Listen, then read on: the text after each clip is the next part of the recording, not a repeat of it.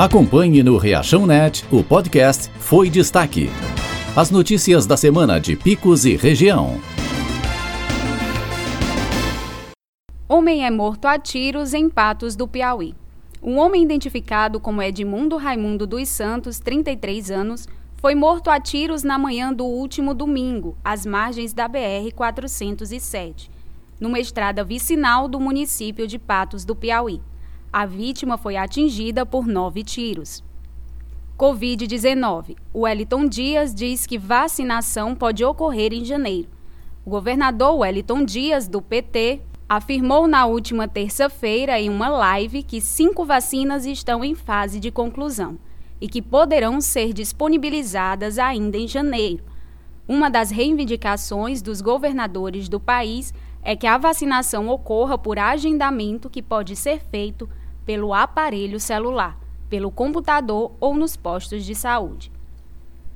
Professores na pandemia. Solidão durante aulas remotas. Com a pandemia do novo coronavírus, a sociedade teve que se adaptar a um novo normal, entre eles as aulas online, também conhecidas como ensino à distância. Entre as diversas desvantagens desse método está a falta de contato entre professores e alunos, trazendo para ambos a sensação de solidão durante as aulas no isolamento social. MEC determina volta às aulas presenciais do ensino superior a partir de janeiro. O Diário Oficial da União publicou nesta quarta-feira portaria do Ministério da Educação, determinando que instituições federais de ensino superior voltem às aulas presenciais a partir de 4 de janeiro de 2021. Para isso, as instituições devem adotar um protocolo de biossegurança, definido na portaria MEC número 572, de 1 de julho de 2020, contra a propagação do novo coronavírus. Carteiras de habilitação vencidas em 2020 terão um ano a mais de validade. Está em vigor a resolução do CONTRAN, Conselho Nacional de Trânsito, que restabelece os prazos para a regularização das carteiras nacionais de habilitação vencidas.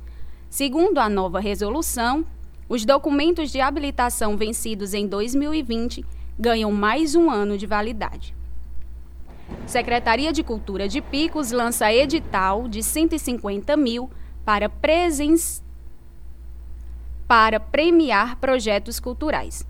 Instituições e coletivos culturais de Picos poderão concorrer à premiação de 6 mil reais, por meio do edital 3-2020 da Secretaria Municipal de Cultura. No total, 25 projetos serão contemplados e receberão o prêmio em parcela única, somando a quantia de 150 mil reais, através de recursos federais oriundos da Lei Aldir Blanc. CEP garante vaga na final do Campeonato Piauiense. Com uma rodada de antecedência, a Sociedade Esportiva de Picos garantiu vaga na final do Campeonato Piauiense 2020. A vitória nessa quarta-feira por 2 a 1 sobre o Flamengo do Piauí no estádio Lindolfo Monteiro, em Teresina, classificou o Zangão para a decisão do estadual. PM de Picos apreende papelotes de cocaína no bairro Morro da Mancambira. A Polícia Militar de Picos apreendeu nesta quinta-feira entorpecentes pronto para venda no bairro Morro da Mancambira. Na ocasião, um homem foi preso suspeito de tráfico de drogas, além de 45 papelotes de substância análoga à cocaína. Os policiais apreenderam também papelotes de maconha, uma faca tramontina e uma tesoura. Portal Riachão Net lança série sobre aniversário de Picos. Para comemorar o aniversário de 130 anos de Picos, o portal Riachão Net lança a série de reportagens Personalidades Picoenses, que vai ao ar durante os próximos 12 dias.